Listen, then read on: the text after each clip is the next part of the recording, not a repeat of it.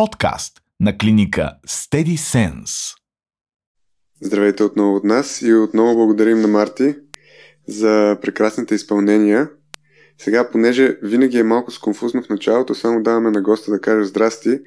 А, Иво, сега ще дам възможността да кажеш малко повече от здрасти, поне да, да разкажеш малко за себе си, а, откъде си, с какво се занимаваш, защо тази тема ти е при сърце. Така че заповядай. Благодаря. Ами, се казвам Вайло Петров. А, родом съм в град Сивлиево. От може би 10 години вече не живея там, живея в чужбина. А, вярвам, че по призвание и по професия съм а, така предизвикан да, да работя като психолог. И това ми е така душевното и професионално амплуа. И ако така трябва да понеже психологията е доста а, така, обща наука, много ми е интересно да се занимавам как може да извършваш промяна в човешката душа, как работят мех, механизмите, как една машина да си ги представим нещата, макар че не е така, как може ти с, чрез словото а, да, да, да извършваш промяна, особено за хора, които примерно страдат от определени психични заболявания, или хора, които не страдат, които са здрави, но примерно искат да развиват своя потенциал. Така, това са две близки и сродни а, страни в а, психологията, но гледат в а, различни посоки. Това ми е така страстта. И да, в а, регистриран клиничен психолог съм в, а, България. Тук съм чартален психолог, живея в Великобритания, между другото, забравих да кажа. И така, и се интересувам от а, психотерапия и ко- коучинг психология. Mm-hmm. И защо точно тази тема ти е при сърце? Ами, а, това е много интересно. Може би, когато бях а, около 20 годишен като, като вас, а, по някаква причина ми дойде това като желание да изучавам човешката душа. Тогава се интересувах от философия доста и психологията ми се видя една така приложна страна на, на философията. Само, че в човешкия живот. И ме грабна и от тогава не ме е пускало. Mm-hmm. Така е. Не знам. Просто ми е като че ли ми е дадено в сърце. Mm-hmm. Um, благодарим ти. Um, за тези слушатели, които познават Иво, знаят, че пише и доста статии, които са публикувани в интернета. А за тези, които не знаете, може да ги прочетете след подкаста. И там намерих един цитат твой, свързан с, с темата, нали, психологическа флексибилност. И там пише следното. Психологическа флексибилност е способност, е способност на човека да се адаптира или нагажда към определена неприятна ситуация или преживяване, което е различно от обикновеният му и стереотипен начин на живот. Чрез нея човек си изгражда нова гледна точка и разширява съзна... съзнанието си за случващото се, като остава свързан с настоящия момент. Исках да те питам, какво като не психолог или като хоби психолог, може някой от вас слушателите да са хоби психологи, психолози, какво може да разберем от този цитат? И най-вече, ако мога да го свърза с този цитат, следния въпрос, как да си обясним защо в ам, дадени ситуации, едни и същи ситуации, винаги реагираме по един и същи начин? Как може да ги свързим, да свържим цитата с този въпрос? Да. А, много интересно. Ам, аз ще започна с една история.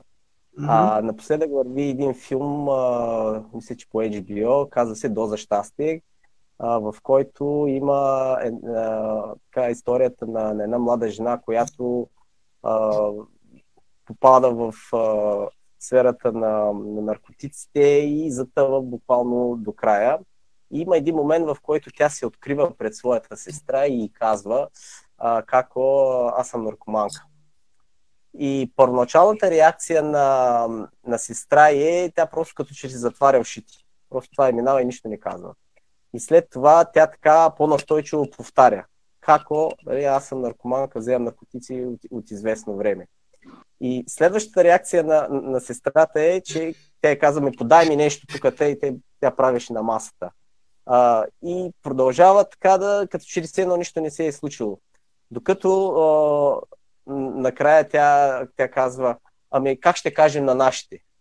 И съответно а, от другата страна и се отговаря, ами няма нищо да казваме. Ако някой а, така се върне на, на тази сцена, ще види, че тук имаме а, типична реакция на, на това как а, да не реагираш флексибилно и отворено към, към това, което се случва. А, самата информация е, е стресова и като че ли сестра и се затваря. Тя първо игнорира и отрича това, което и се казва. Тя е трудно да го приеме, затова я казва подай ми нещо.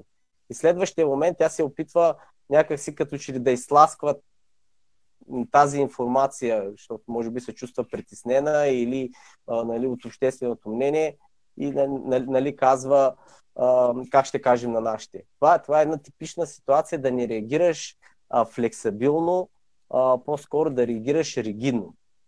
Връщайки се на, на цитата, който нали, ти казваш, всъщност психологическата флексибилност, нали, това нали, темата на, на, на нашия разговор е, е озаглавена, нали, душата е от пластилин или като пластилин, всъщност ни показва, че човек има способност да реагира по друг начин, когато той е в а, обикновено трудни ситуации а, или така стресови. И а, ако той развие това умение, а, той няма да реагира по начина, по който той а, реагира. В този случай, в който ви дадох а, примера с, с този филм, това е една типична реакция, защото се е реагирало и по, по други, а, в други случаи. Във филма може да се види много често и майката в последствие се появява и казва, ами какво ще кажат хората и така нататък. Така че, когато човек има някаква идея, или убеждение, или начин на, на стереотип, как той да реагира в определени ситуации, като в този, какво ще кажат хората, ние реагираме всеки път различно, по този начин. Докато психологическата флексибилност всъщност ни помага ние да реагираме различно и да не се водим така по, а, по коловоза.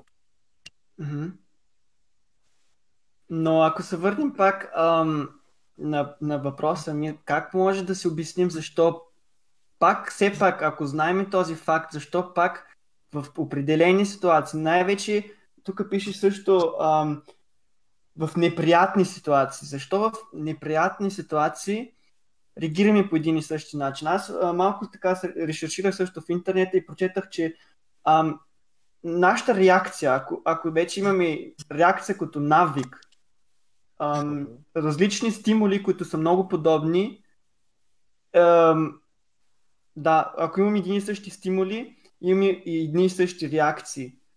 Ако имаме малко по-различни стимули, пак са едни и същи реакции, защото може би не сме готови да се адаптираме. Защо се случва uh-huh. така, ако знаем, че има този проблем? Да. Значи, първо, това, което може да кажем, че нашите реакции в голяма степен са заучени модели на поведение. Mm-hmm. Още от, от детството аз ще, примерно, ще използвам на картина на, на едно куче, въпреки, че нали, говорим за хора. Едно куче, ако е така бито от малко, а, а, дори когато той е далеч и дигнеш така ръка срещу него, то подвива опашка и бяга. Така че тези реакции, те са заучени. Това е просто е, е, един, едно обяснение. Другото е, че с времето човек а, а, той е така интелигентно същество и се опитва да си обясни много неща. И тогава той си изгражда един вид програмка в, в своя ум, как в определена ситуация той може така да се справи с неприятното преживяване или с приятната мисъл или нещо, което е неприятно. И когато, примерно, той вече е голям човек, понеже той а, има изграден модел как, как да реагира, а, когато той попадне в някаква ситуация, която може да я възприема като неприятна, заплашваща, тревожна, тази програмка изведнъж се появява в нашия ум и ни диктува какво да правим. И а, така ние реагираме по начина по който реагираме. Това се нарича схема. Мгм. Ам, може ли да ти задам един въпрос, който не е мой въпрос, но ми беше зададен а, от слушателите, когато нали, поснахме ам, подкаста, темата за подкаста. Ме питаха как да преодолея първоначалния ми страх на избягване а, на тревожни ситуации. А, най-вече какво е тревожност? Може да дефинираме, може би, какво е тревожност, какъв е механизма на тревожността, ам, да знаем как да преодолеем и нея. Мгм. Сега това са, няколко въпроса, така Да, че ти можеш да, все пак да, да, ги, да ги повториш. А, да, да най-вече, започнем с да. тревожност. Първо, това е една а, естествена човешка реакция на, и на тяло, и на, и на емоции, и на ум. И а, ние не трябва така да гледаме на, на това чувство като на такова, което трябва да, да, да не ни се случва, да не, ни го, да не го преживяваме. Напротив, не трябва да приемем, че това е нормално, а, но в същото време трябва да сме наясно, че а, тази нормална човешка реакция, всъщност, а, когато стане твърде интензивна и а, е с а, така е много голямо силно въздействие върху нашия живот, ние можем да, така, да изпаднем под, него, под нейно влияние тя започва обаче да ни, да ни диктува всъщност какво, какво да правим. И ние, ние започваме да виждаме в това чувство истината на, на живота си. Например, а, ако аз а, трябва да отида при моя шеф, а, често и виждам, че той а, така реагира доста гневно, аз мога да започна да се притеснявам и а, да, да си мисля, че всеки път, когато а, моя, моя шеф а, е намръщен за нещо си, това означава, че той има нещо против мен. И ние някакси а, чувството на тревожност да, да, да ни определя какво да правим. Примерно аз не искам да се срещам с него, избягвам го, не искам да си върша а, а, работата по начин, по който нали, а, ще го нали, шефа ми ще, ще бъде гневен, а не примерно да се фокусирам на това, което е добро, правилно и т.н. Така че нашите чувства не винаги ни казват истината за, за нещата. То беше, то беше втория въпрос. А, да, какъв е механизма на тревожността и как може да преодолеем този страх винаги да избягваме Да. такива ситуации? А, сега има, има различни обяснения за, за това как, примерно, тревожността се появява в, в нашия живот. Едната е чрез стимула и реакцията, за което говорихме. Другата е а, как, примерно, нашия ум а, се опитва да, да оцени обстановката. Например, а, а, ако аз имам а, в, в определена ситуация а, а, убеждение, че аз трябва примерно да, да си върша работата на, на, на максимално, на 100% качество, да дам 100% качество и да съм така перфектен във всичко и, и това да си го налагам като изискване, а, вероятността а, това, а, да изпитам тревожност е много висока, тъй като а, аз нямам граница, в която мога да определя а, кога, тревожно, а, кога а, 100% качество е 100% качество. Винаги ще ми се струва, че 99,9, но, но никога а, 100. И така си налагам в себе си а, а, един а, така, мотиватор. Давай, давай, прави, трябва, трябва, трябва. И това трябва е всъщност едно изискване, което а, води до, така, до тревожност. Тук те обръщам внимание на този елемент а, от тревожността, от механизма на, на нашето убеждение, на нашето вярване. Това е. Един от механизмите. Има ситуация, има начин по който се чувстваме, но нещо ги свързва. Това е примерно някакво, някакво убеждение. М. Да. Ам, Ако И сега... още един въпрос имаш. и Да, Как може А, да избягваме? как може да избягаме този страх? Как може да преодолеем страха винаги да избягваме такива ситуации? Така. Да. Значи, а, нормалната реакция, когато ние се притесняваме, когато ние се тревожим и така нататък, е да искаме да избягаме. Много рядко хората, примерно от страх, отиват и се бият. Нали, с... Опа. А, Мисля, че връзката не го прекъсна. Да. Той каза, че се случва от време на време. Тактиката е да го изчакаме. Той знае какво трябва да направи. Надявам се всеки момент да се върне. Мгм. Окей. Ам, Ще, Може ли да му пишеш само също? ще му напиша, да.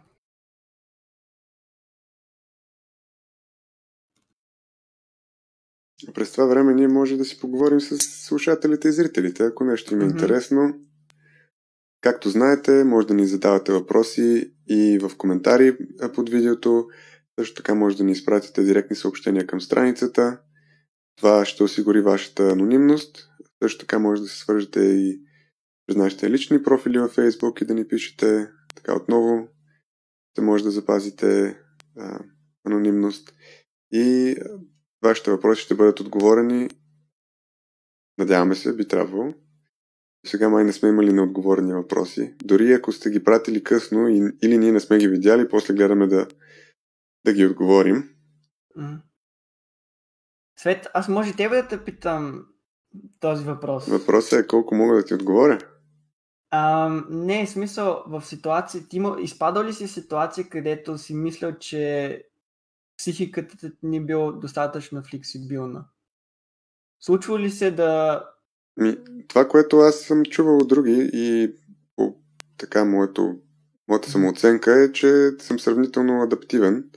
Мгм, и това е едно от качествата, които са доста полезни в живота. Малко или много не съм имал избор, понеже на малка възраст се е налагало няколко пъти да сменяме града, в който живеем. М, и наново да си създавам приятелства и да поддържам стари, евентуално от предния град. Та, това да бъда адаптивен ми е било нещо, което съм научил с времето. Опа! А, той излезе от разговора, което, което те направи тебе да си никъде. Нищо. Ще остане за сега така. Надявам се той ще се върне. Ам, и това, което... А, май се върна. Иво? Да, Здравей! Чуваме те всеки момент, сигурно и ще те виждаме. мгм. Виждаме здравей. те. Ами, предполагам, не знам. Интернета не знам какво се чу последно. Съжалявам, просто Ам, Последно Вилиам зададе въпрос. Да, как може да, нали, да преодолим този страх, винаги да избягваме от такива ситуации. И ти каза, че никога не, не влизаме в битка, не, не, се, не се борим, а, а бягаме. Да, да, да. Да. Обикновено нашата реакция е да избягаме, това е естествена реакция. Ако си в гората, например, ако изреве един вълк или лъв, твоята реакция е да бягаш, не да вървиш да се би с лъва или вълка. А, но а, от друга страна, а, има хора, които примерно биха се обърнали да се, да се бият. Нали? А, Вече е, ги няма че, тези хора, които се обърнали да се бият. Да. Да, да. Има, има и такава реакция. Но това показва, че когато ние преживяваме нещо неприятно, ние имаме същата реакция. И тревогата, когато я изпитаме, да кажем, тази ситуация се опитваме да избягаме от нея и то, примерно, да, да отида, да кажем, да си пусна телевизора или да се затворя сам в стаята си, не искам да говоря с теб. А, нали, прекъсвам комуникация, могат някои хора се напиват, други вземат наркотици. Има най-различни форми на реакция на избягване. Но това, това показва, че само по себе си това не, не решава проблема, защото така могат хората да стоят за- дълго време. Докато това, което би било така доста полезно е всъщност ние да се отворим за това преживяване. Да го разглеждаме като нещо неприятно, нещо, което ни трябва да ни се случва, е всъщност да искаме да го приемем, да искаме да го изпреживеем, да го усетим. И това е всъщност, което би помогнало на хората да, да се справят с преживяването. Звучи парадоксално, но е така. Например, хората, които преживяват така наречените панически атаки. А, това, това обикновено е свързано с хора, които им се замаява главата, появяват им се мисли, аз сега ще умра, ще полудея, бие ми сърцето, не мога да дишам, въздухът ми не ми стига. А, те се страхуват да не могат да не да изпитат такова преживяване. Но този страх за страха всъщност ги поддържа да им се случва това нещо, защото страхът включва друг страх. А докато ако те се отворят да го изпреживеят това усещане, може и да е неприятно, в същото време, а, с времето тази амплитуда на напрежение спада и нещата се променят. Mm-hmm. Ам, сега от интерес, не знам колко може да ни кажеш, да но ам, има ли си наистина такива случаи, където си си викал ам, този човек има наистина толкова голям проблем и само чрез тази флексибилност може да излезне. Смисъл, не знам как да ти го обясня, да ти обясня въпроса, но. Да, ако си имал наистина пациент, при който си, наистина си му казал ам, допусни, примерно, тези атаки, да имаш панически атаки, допусни го, казва ли си на хората такова нещо или, или как, как, какво си им казвал, когато вече наистина зацепват, не знаеш mm-hmm. на къде? Да, ами, ами всъщност това е Ами, ние, ние разпознаваме тези, тези моменти и водим а, нашите клиенти да, да първо да, да осъзнаят всъщност какво става и всъщност какво могат да направят. Защото ам, ти казваш, дали им казваш, че трябва да бъдат психологически флексибилни. Всъщност целият психотерапевтичен процес е една форма на психологическа флексибилност. Независимо каква, какъв психотерапевтичен модел ще се пред, така подходи към, към, към случая, той води към това. Но а, искам да обърна внимание а, на, на този момчата е пластилин. Но, но какво е душата? Mm-hmm. От какво е съставена? А, имайте предвид, че а, това не са само нашите емоции, това включва и нашите а, така а, как е сенс, сенс, усещания. Нашите mm-hmm. усещания включва и нашето мислене, включва нашите, нашето поведение, какво ние ще направим, включва и нашите взаимоотношения. Защото, например, ако аз, както дадох примера с това да отидеш при шефа си, ако аз се притеснявам, че нещо ще стане в, в разговора с шефа, в, в стомаха си, това е нашето, как тяло реагира.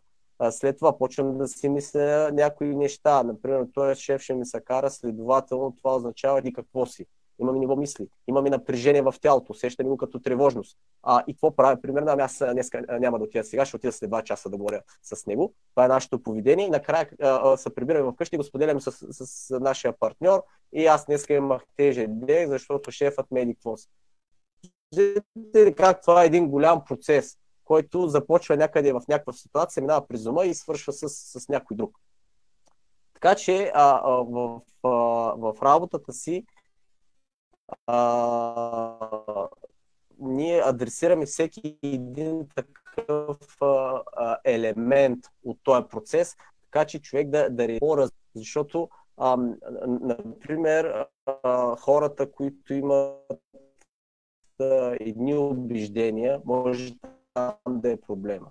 А хората, примерно, които имат а, примерно, поведение, което не е флексибилно, което е регидно, може да се на този във взаимоотношенията. Или пак чисто на ниво ам, чувства.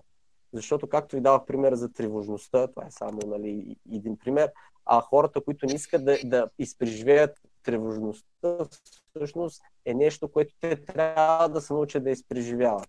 Те го изпреживяват, приемат, ами, то няк... ако си сложите на, на ръката едно парче, нещо неприятно. Но с времето някак си ние свикваме. И с това свикване нещата, нали, ние ставаме по-уверени, че можем да ги така да, да реагираме различно. Да знаеш, че малко прекъсваш доста напоследък, последните 2-3 минутки, но мисля, че все пак успя да се предаде твоята мисъл. Поне, мисля, че аз успях, не знам Вили дали ти успя да чуеш да. всичко. Добре, как се, как се достига до тази флексибилност? Ти каза вече за, за това, че трябва да, да оставим тази ситуация да, да се случи и да я приемем и да я преживеем. Може да си повтаряме редовно това, а, принципа, това, което не ни убива, ни прави по-силни. А, и, нали, и да си веем знамето на това, аз ще стана по-силен, по-силен, но, но как реално а, се случва това и какво друго би препоръчал или би ли влезнал в малко повече детайли как се случва цял, целият този процес? А, да, сега, зависимост от ам, ситуацията и проблема а, може да се подходи по, по един или друг начин. Има, има цели терапевтични а, школи, които адресират примерно само един елемент от, от ще ви дам, ще ви дам следния пример. А, примерно хора, които е, те, те биват водени първо. А, Иво, да... извинявай, но доста прекъсва. Да. Ако аз... искаш, може да пробваш да, да спрем видеото ти, т.е. ти да спреш твоето видео и може би поне звука ще минава по-ясно. Добре, хайде да се опитаме така. Аз ще се го спра. Ало? Ало? Да. Сега, сега дали прекъсва? Не, сега е сега добре. се чува добре. Съжалявам, ами хубаво беше да, да ме виждат. Ам, добре. А, та, и, и, един от терапевтичните модели се казва терапия на приемане и ангажиране, която се занимава точно с а, това човек да, вместо да се научи да, а, вместо да да реагира по начина по който е реагира, както все едно е бил на автопилот с, с времето, както започнахме в началото, има ситуация, реагира всеки път по един и същи начин и бяга от тях, бяга от своите преживявания, той да започне, примерно, да ги приема. И, и а, така, един от, в основата на всичко е човек да си зададе въпроса всъщност, кое е важно за мен. Какви са моите ценности, които ще ми дадат някакъв а, мотиватор да го направя. А, примерно за някои хора това може да е семейството, за други може да е здравето. И а, а, примерно, хайде да, отим, да, да кажем един човек, който страда от забобол. Знаете колко е неприятно. Някой като чуе машинката, му настръхва космите. И примерно той не иска да отиде на, на заболекар, защо? Защото ще има болка, ще боли. Добре, но, но, но какво може ти да направиш сега? Едновременно, също време ти да, да, да се излекува за бобола и, и, и ти да, да, да определиш някакси да издържиш на, на, на това, което ти се случва. Затова, а, а, ако ти, примерно, здравето е ценно за тебе, това ще те мотивира ти да отидеш там. Втория момент е а, да, да започнеш да, да, да се отвориш за това, че ще има болка. Започнеш, мисля, да отричаш болката, започнеш да се отвориш за болката, да й дадеш някакси място тя да е там. Тя да е там.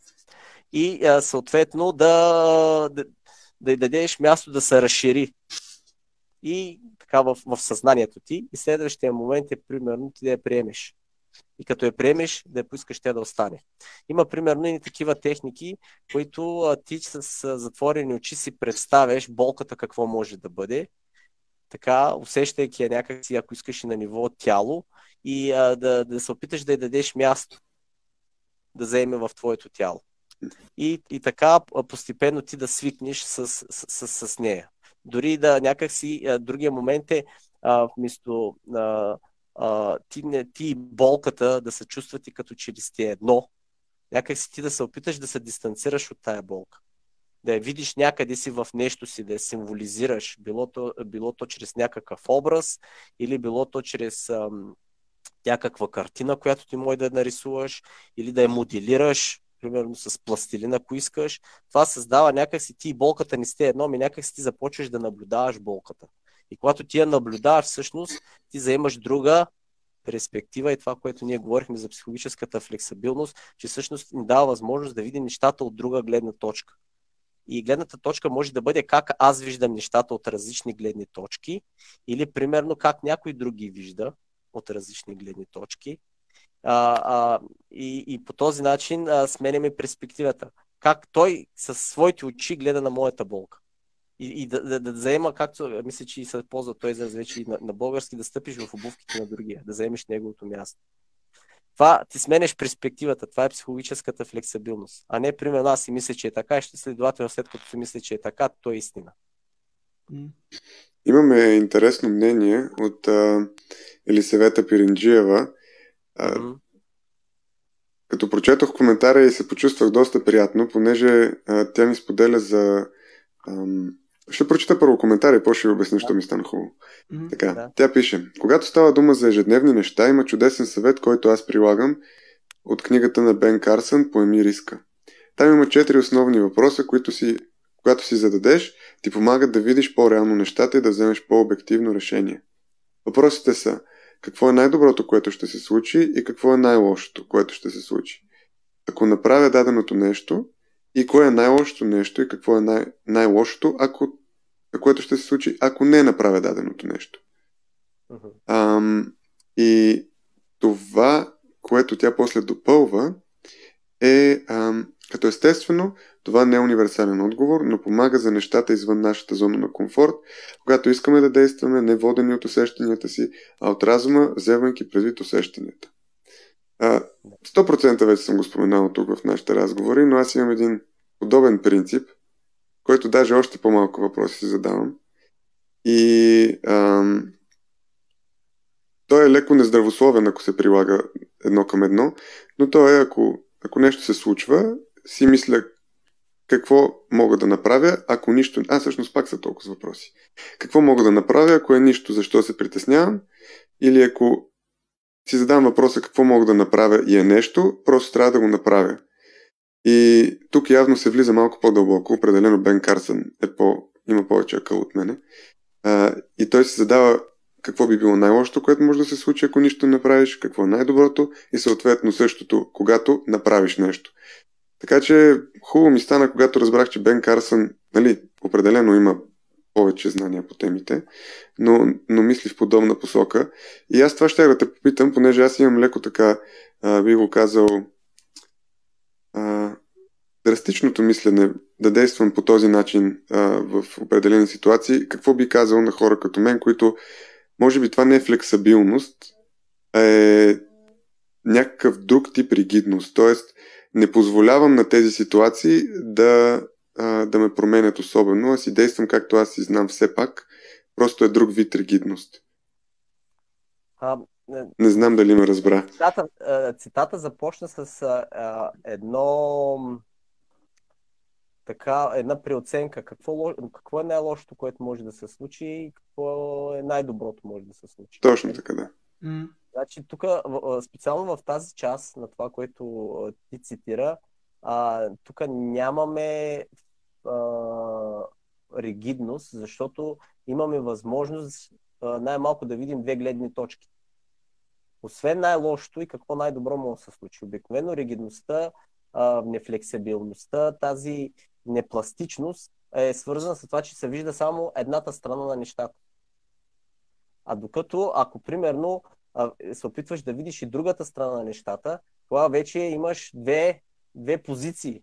А, от- а от двете позиции вече ти, ти вече не си толкова ригиден. Да, вече почваш да виждаш от другата гледна точка, както ти каза, създаваш друга перспектива. друга перспектива. И това е адап, адап, адаптацията всъщност на нашите чувства е да и преживяване всъщност да можеш да видиш друга перспектива.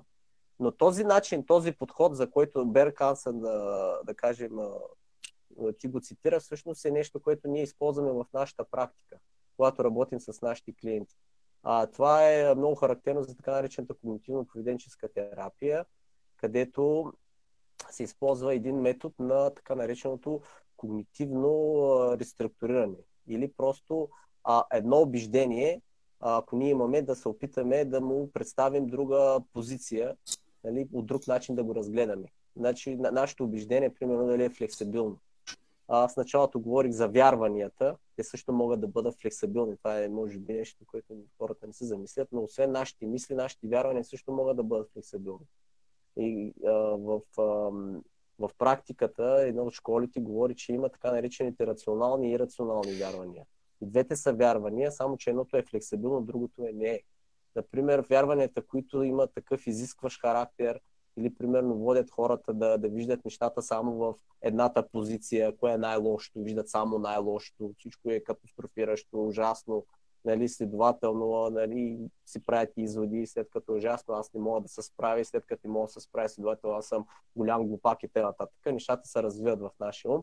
Другото вярване може да бъде така по, по-флексибилно, вместо да, да е изискващо по характер, то е така предпочитащо.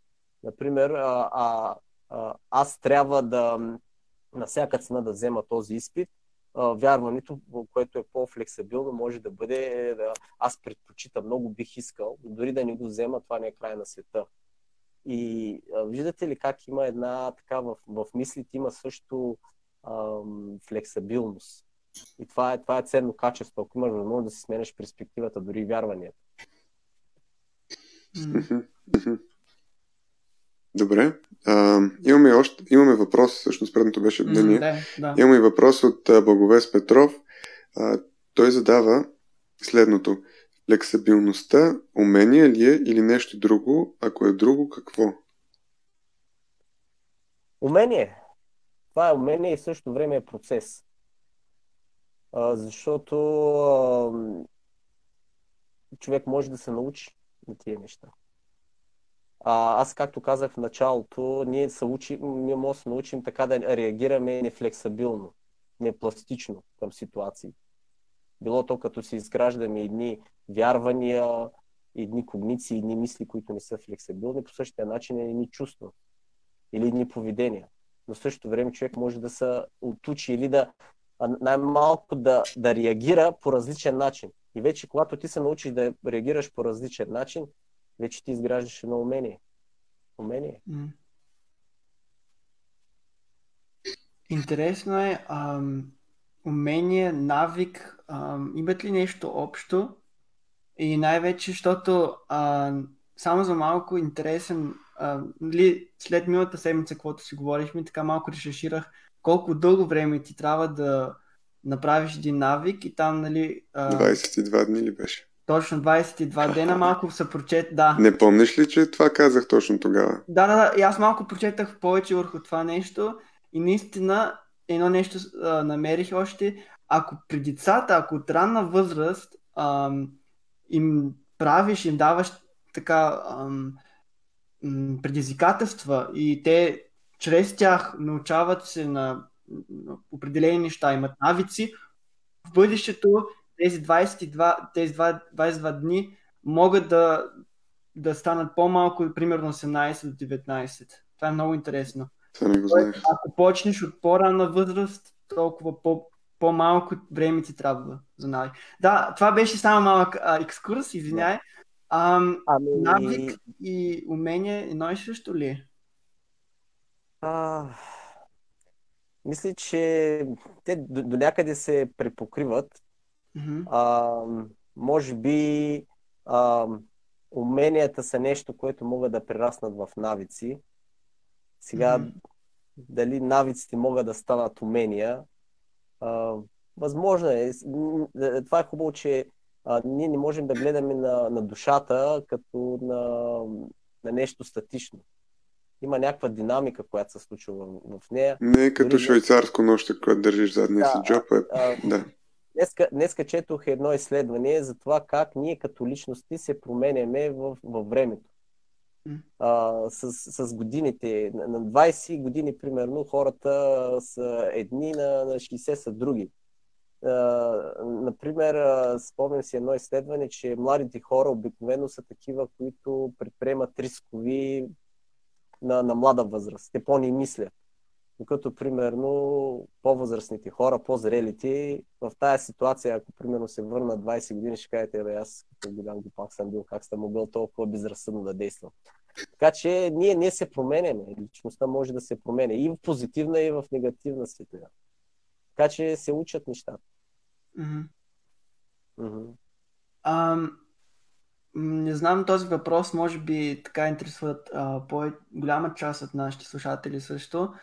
А, ако, примерно, чута ти ни казва, аз самият трябва да определя как да се чувствам. Но какво да направя, ако не е моята вина? А, да, не искам да казвам вината, но причината лежи в другите. Това да се чувстваш да негативно, имаш предвид. Да, Това е, и не е можеш да се адаптираш. Да, извинявай. Мгм. Сега, а, това е много, много често срещано явление, ние да обвиняваме другите а, ситуациите, космоса, кривата ракета, луната за, за нашите незгоди несполуки. А, сега има неща в нашия живот, които не се случват не по, наша, по наши избори, това е факт. Сега, въпросът обаче е, аз между момента, в който това се случва, и това, което чувствам и преживявам, дали съм един пасивен получател на това нещо, или примерно аз мога по някакъв начин да, да ги свържа двете неща. И това, което всъщност психологията казва е, че ние имаме свободен избор и за начинът по който ние реагираме, включително и нашите чувства или поведения, ние с нашия ум можем да направим избор в едната или в другата посока. И а, обикновено това, което свързва а, едно или две, а, между да кажем събитието, да ще го наречем А, и това, което ние преживяваме, било то емоция или поведение, да кажем последица, което ще го кажа С, има нещо, което между, стои между тях, да кажем едно Б. Това обикновено е някаква наша нагласа, някакво М. наше убеждение, някакво наше разбиране. И когато то така някак си се включи, то прави моста. Проблема е, че обикновено хората казват, че А води до С, докато всъщност а, те не виждат другата перспектива нали, за тази флексибилност, за която говорим, че между и- има едно Б и С, има такава връзка. Значи, било то наше убеждение, нагласа или вярване, което може да ги свържи. Ясно. Ам, този въпрос А, не знам. и- и- Да. Извинявай, а, че ще те прекръсна. А, и, и един от психологическите модели казва, че ние можем да се научим да поемаме от- а, емоционална отговорност за това, което ни се случва. А емоционалната отговорност точно това означава, че аз нали, имам дял в цялата оста- история. Не съм някакъв, който е пасивен. Не съм пасивен като а, машина. Нещо се случва и реагираме. То, ако беше така, а, представете си, в света много лесно можеше да се управлява. Но ние сме хора разумни, имаме а, избор, право на избор, имаме, хора, а, имаме право на, на реакция и ние в известна степен имаме известен контрол върху това. И, Мгм. и е хубаво, че го имаме, защото иначе ние сме като какво? Хора ли сме? М. Ам, спомена чувството и така имам един въпрос, който иска да ти го задам още отдавна, но нали, не можах и мисля, че сега тук малко добре се свързва. Ам, говорихме нали, за негативни чувства, но и когато чуем негативни чувства, винаги си мислим за нещо негативно. Но има ли негативни здравословни чувства? В смисъл, ам, чувства, които по някакъв начин ще, на, ще ни накарат да, из, да станем по-флексибилни, някакси по-отворени за други виждания. Възможно ли е? Добре ли е да, Да, ги имаме аз- тези или не е добре? Има, има една теория за чувствата, която казва, че ние имаме най-малко четири, четири вида чувства. А едните са позитивни, как ги разделим на два дяла, позитивни и негативни. Но това, което ги различава е, че едните са здравословни, а другите са нездравословни. И в такъв случай имаме четири вида чувства. Да кажем, имаме а, негативни а, а, здравословни чувства, имаме негативни нездравословни чувства. Както имаме, а, примерно, а, позитивни здравословни чувства и позитивни нездравословни чувства. А, така че, ако, да кажем, приемем тази теория и а, се опитаме да, да, да разглеждаме нашите чувства в тази светлина, ние можем така да, да виждаме смяната в, в чувствата и съответно да се стремим. Аз ще обърна внимание на така наречените негативни здравословни чувства. Защо те са негативни? Ами защото в някаква степен те не са неприятни, те са неприятни. Например, чувството на тъга е едно негативно чувство, но то е естествено, то е здравословно. Защото, например, ако ти на, си очаквал да имаш а, шестица по, а, в училище, обаче примерно ти дадат а, четворка и ти си тъжен, това е, е, е негативно преживяване, но то е здравословно. Защо? Защото ти можеш, да кажем, да видиш, че това не е края на света. Е, четворка, е, следващия път ще се опитам да, да изкарам по-висока. Но ако ти, примерно, започнеш да се вайкаш и да викаш, оле, мале, гледай какво стана, сега четворка, аз няма мога влеза в университета, като не мога влеза в университета, следователно, нали, аз няма да имам добра работа, няма да печеля много пари, нали, виж какъв голям глупак съм, започне човек така да си говори на ум. Това чувство, всъщност, той спада в някаква така депресия. Простичко казано. И то е негативно негативно, а, а, нездравословно чувство.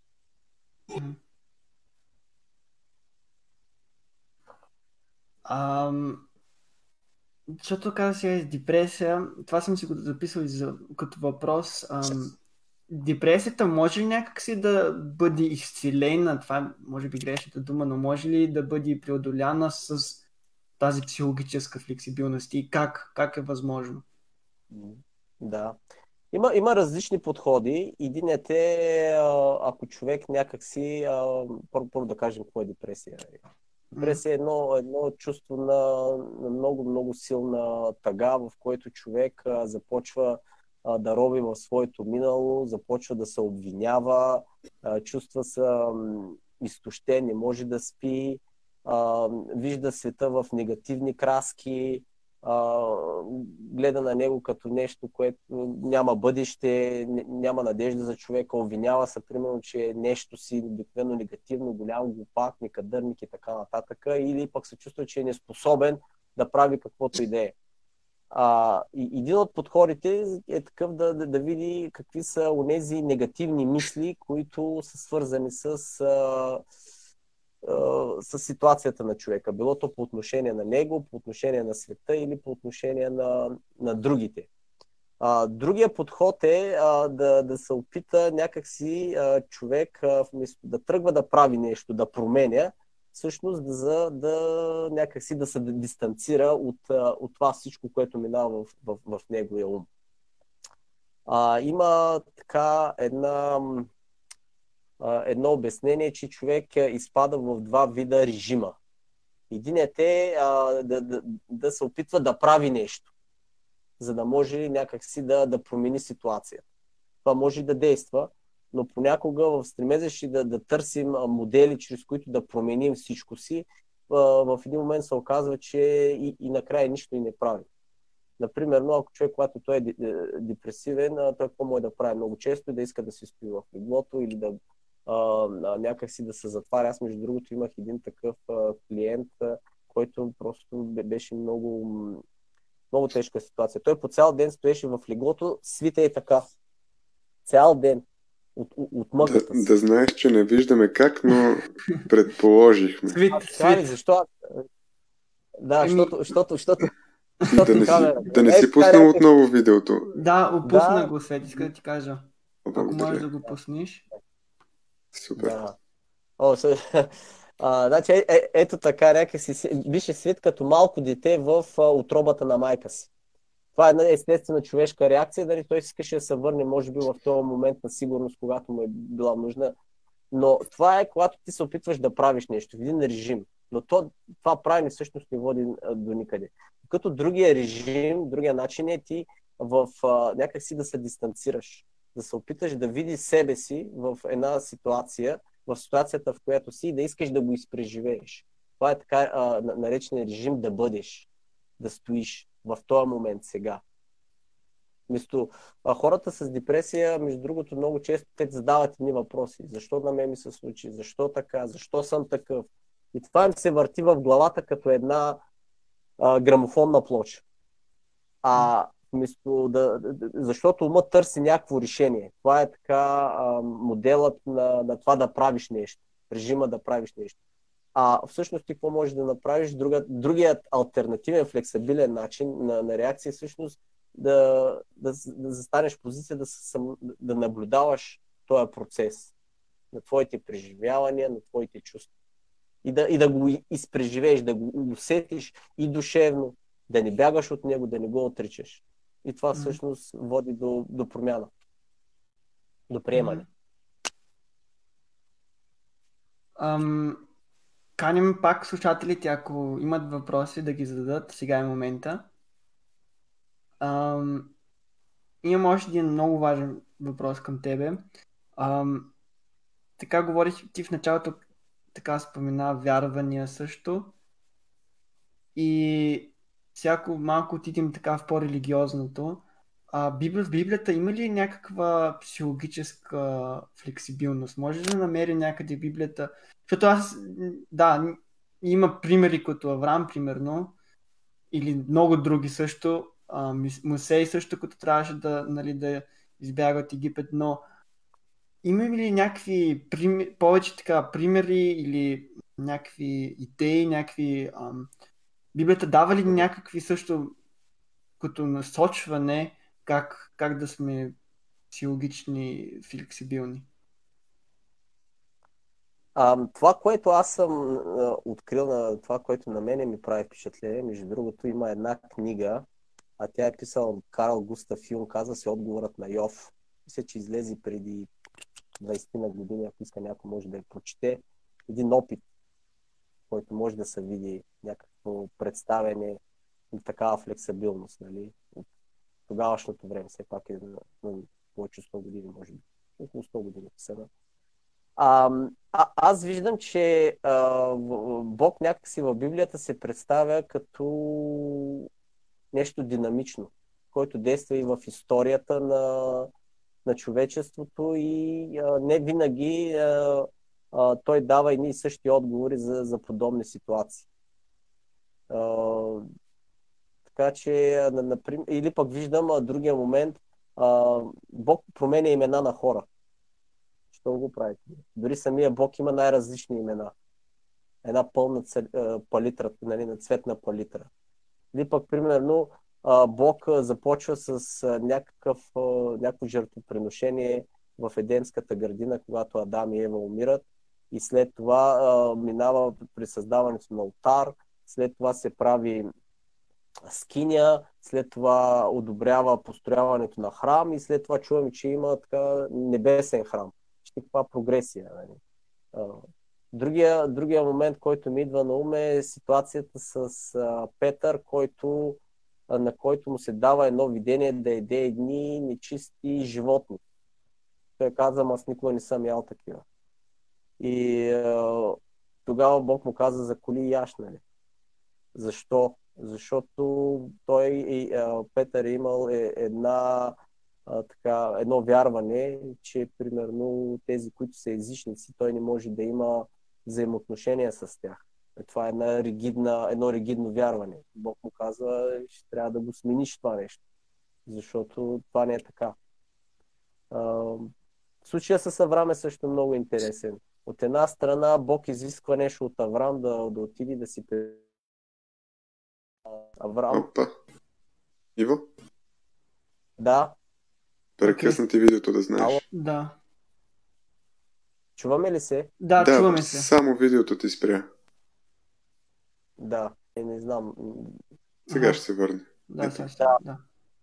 А, случая с Авраам е много интересен, защото а, Бог му каза да отиде да принесе своя син. А, той, Авраам се покорява. Авраам отива. А, Ало? Иво, да знаеш, че отново нещо прекъсна. Ако искаш, спри го за малко и просто ми дай сигнал, когато го пуснеш отново. Добре а, Авраам отива и а, принася своя син. А в този момент, а, а, когато той вече трябва да завърши а, това действие, Бог му предлага а, едно животно. А, и а, Авраам се връща с сина си. Е, тук е, това е много, за, за мен е ярък пример на флексибилност.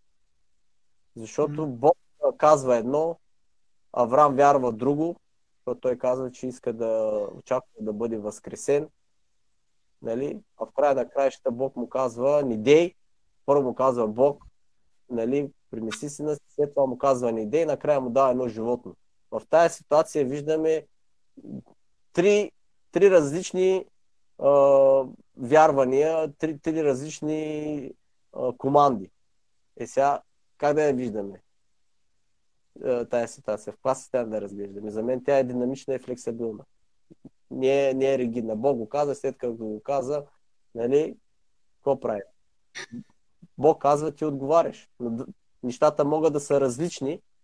Нали, ни трябва така, вярващите хора биха се покорили, нали, но, но, но, примерно не тръгват да, да успорват нещата и казват, не, те, те трябва да е. Що казваш нещо различно? Едно от нещата, които ми идват веднага като, като пример за флексибилност и сблъсък на тази флексибилност с нефлексибилност, с ригидност, е случая за, в смисъл случая, за идването на Исус като Месия. А, той да. се сблъсква с а, изключителен традиционализъм, с а, фарисейщине, ако това е дума, и, и като цяло срещу едно общество, което както ти го описа, вече е изградило определени устои, по които действа и всяко нещо извън тези устои е счетено за грешно и е осъждано. И, и, се, и виждаме той как а, много така ясно действа по въпроса. Опитва се да, да внесе малко от своята флексибилност, малко или много, да, да, да види, че вярата в Бог и самия Бог е нещо, което а, се мени с времето е грешно казано, но може би да кажем, че се адаптира е, е малко или много повече в посоката, която Исус е искал да, да, им, да ги научи. Между другото има е така един интересен момент, аз наскоро го изучавах.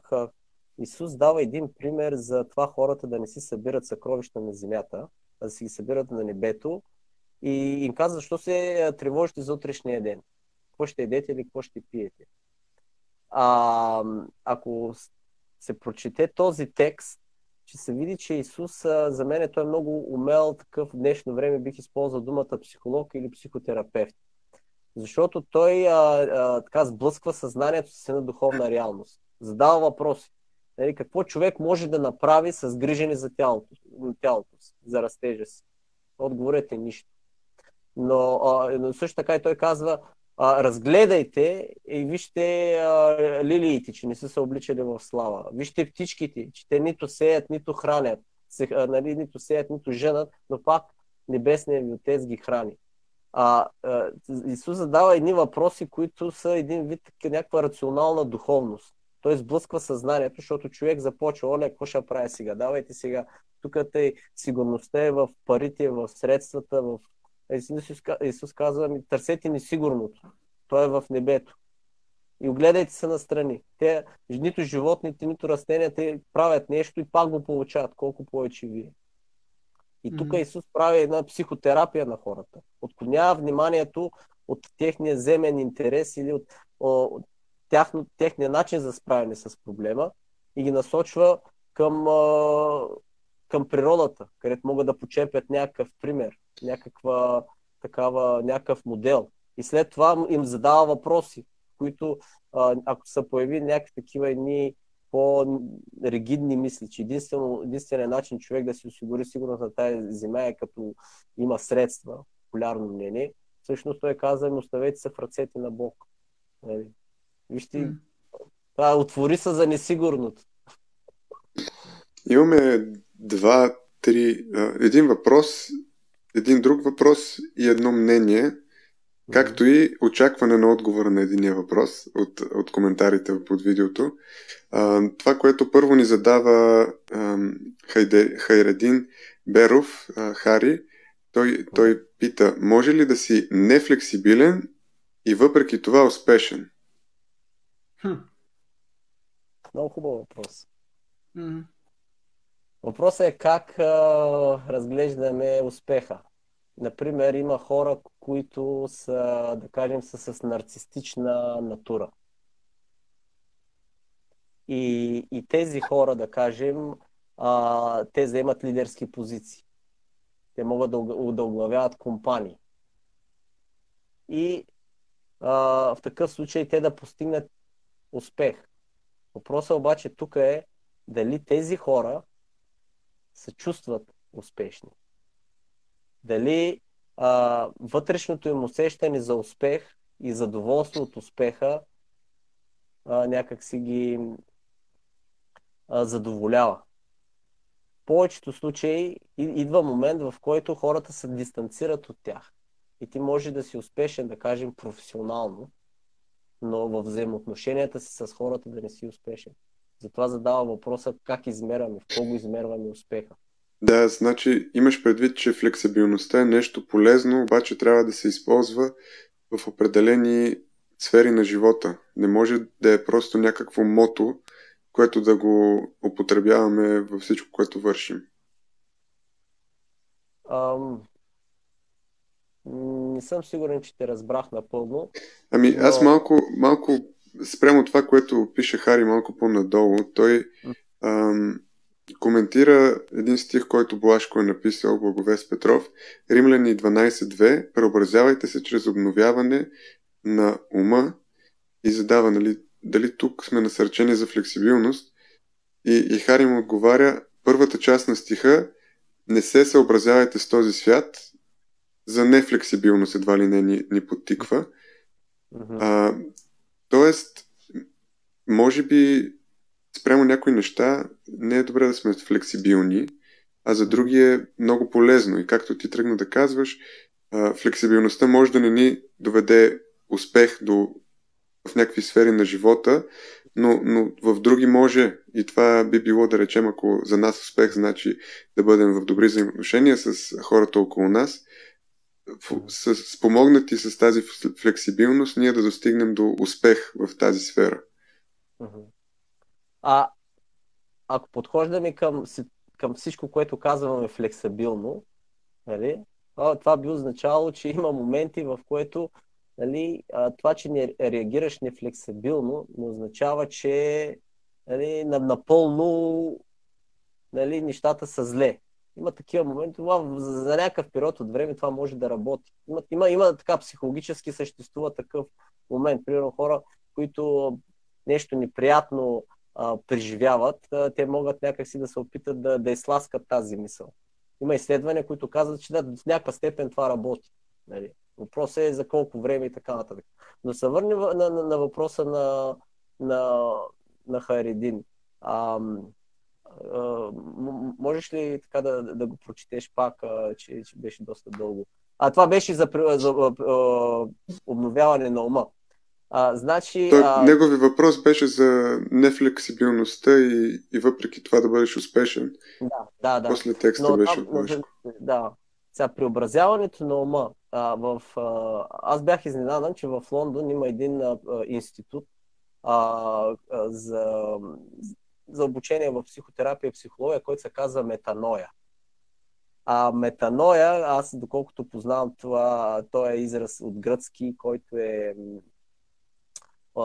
свързан с, в, в Новия Завет, се отнася за, за покаяние.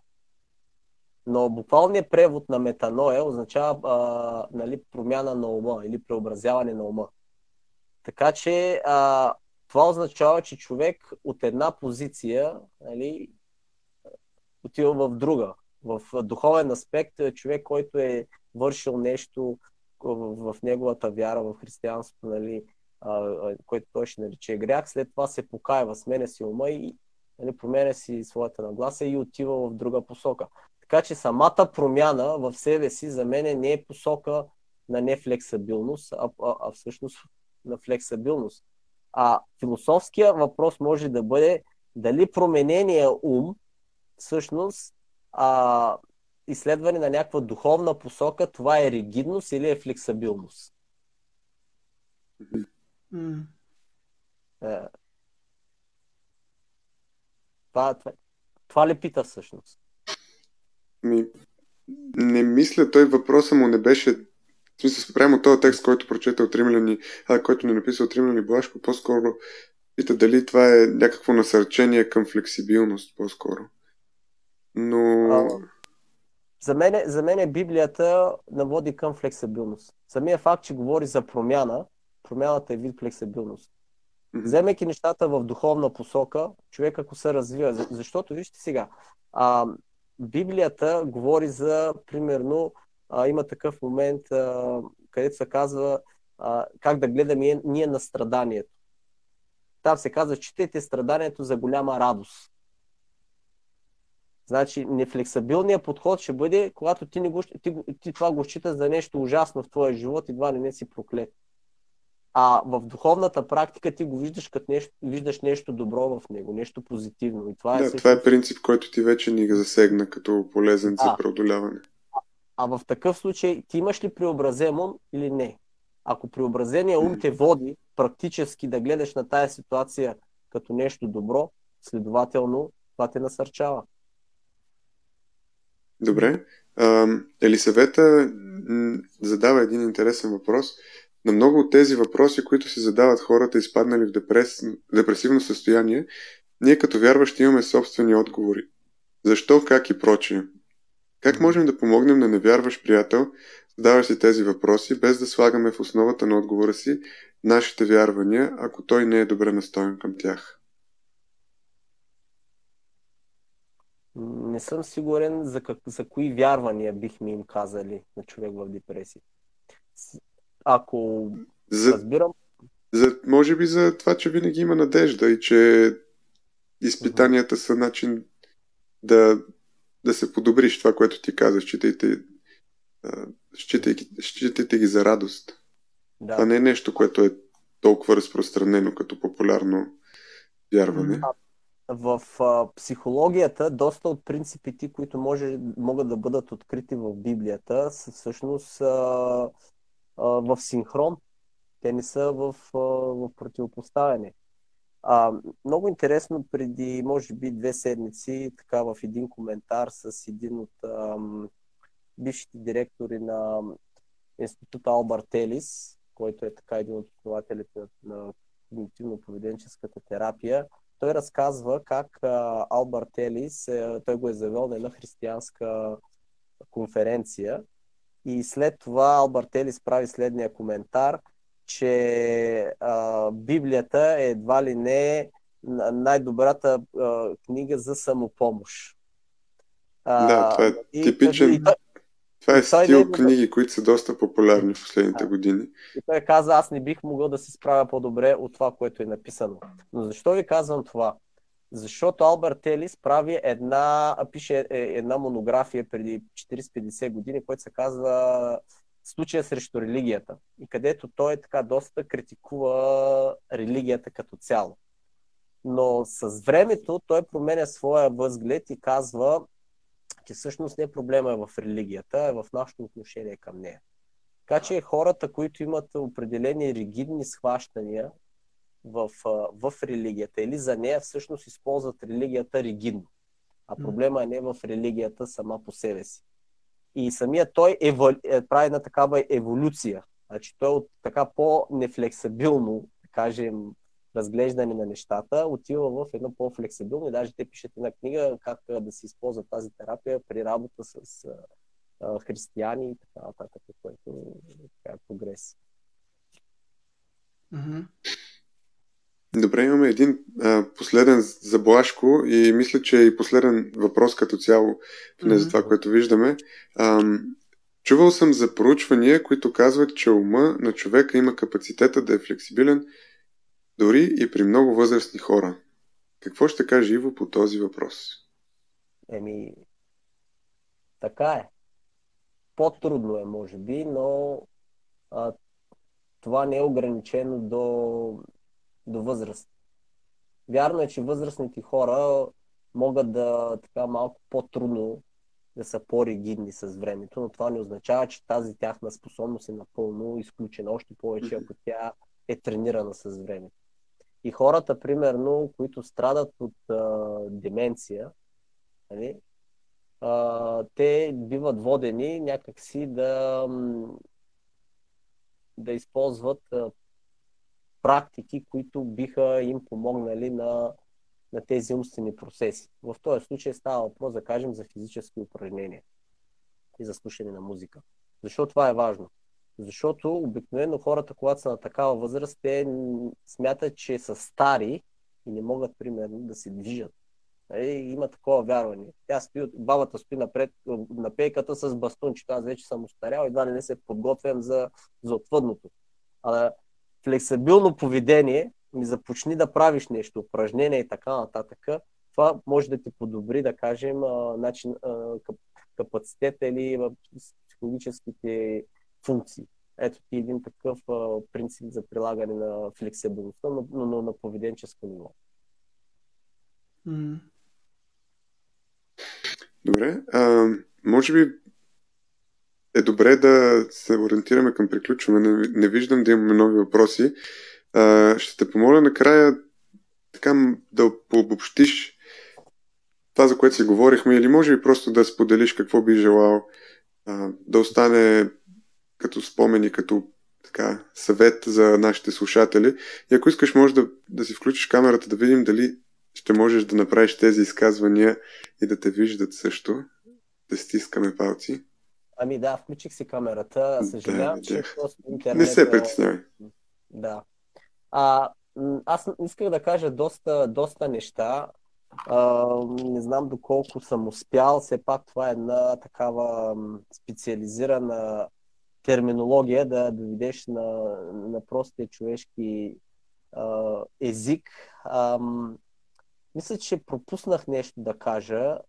И то е по отношение на, на психологическата флексибилност, че всъщност, освен, че имаме моменти, в които когато, примерно, да кажем, нашите убеждения могат да влияят на нашите емоции, има моменти, когато а, нашите емоции влияят на нашите емоции.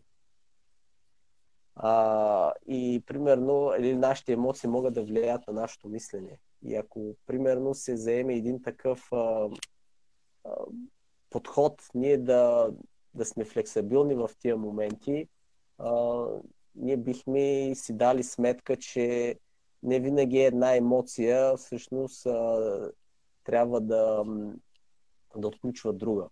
Това може би пропуснах а, да, да, да споделя.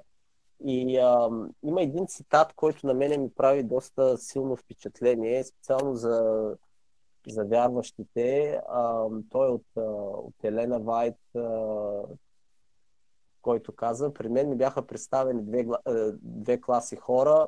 Първите са тези, които ми живеят по светлината, които им е дал Бог. И второ, тези, които са твърде ригидни в осъществяването на своите едностранчиви идеи за реформа и налагането им на други а, където тук някак си много ясно, като че ли се казва, че има една връзка между тази едностранчивост и ригидността, за които говорим, които са характеристика на тази непластичност на нашите а, души.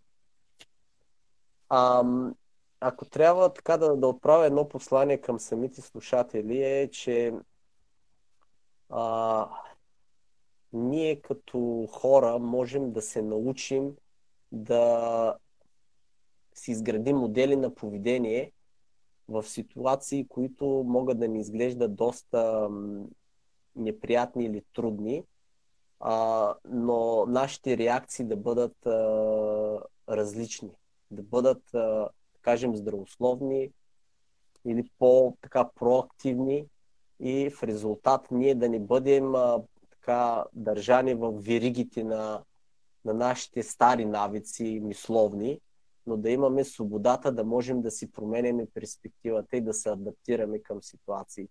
Както, например, ако използвам този пример, вземете една тревичка и едно клонче, сухо. Кое от тези двете може да издържи на вятъра? Ако вятърът духне сухото клонче, най-вероятно то се щупи. А тревичката, която така е жива, като е духни вятъра, тя ще се навиде, после пак ще се изправи. Така че тази способност да бъдем флексибилни всъщност ни помага за това да бъдем адаптивни в живота и в трудностите, които а, ни предстоят. Но не искам слушателите да оставят с впечатлението, че много често говорихме за тревожност, депресия и така така. Аз много бих искал не знам, може би това ще бъде друго предаване или в, в други обстоятелства, че всъщност има и така едни позитивни а, нагласи в, в нашия живот, които ние можем да изградим, които всъщност ни помагат да развием тая флексибилност. Това са, например, изграждането на надежда, изграждането на благодарност, изграждането на, на прошка. Това са едни такива а, флексибилни подходи, позитивни. Това да бъдем отворени, да, бъдем, да проявяваме интерес, да бъдем любопитни. А, така че в тая посока, ако човек се развива като качество, той може да ги прилага на всяко едно ниво. Не само когато той е, да кажем, в трудност, било то с депресия, но примерно когато човека е здрав, но примерно има някаква трудна ситуация. Ако той ги прилага, ще му, това ще му помага на, на него да, да влиза по, а, по-флексибилно в, в тях и съответно да, да се чувства по-добре и да се чувства и щастлив. Много ти благодарим за отделеното време, за полезните съвети.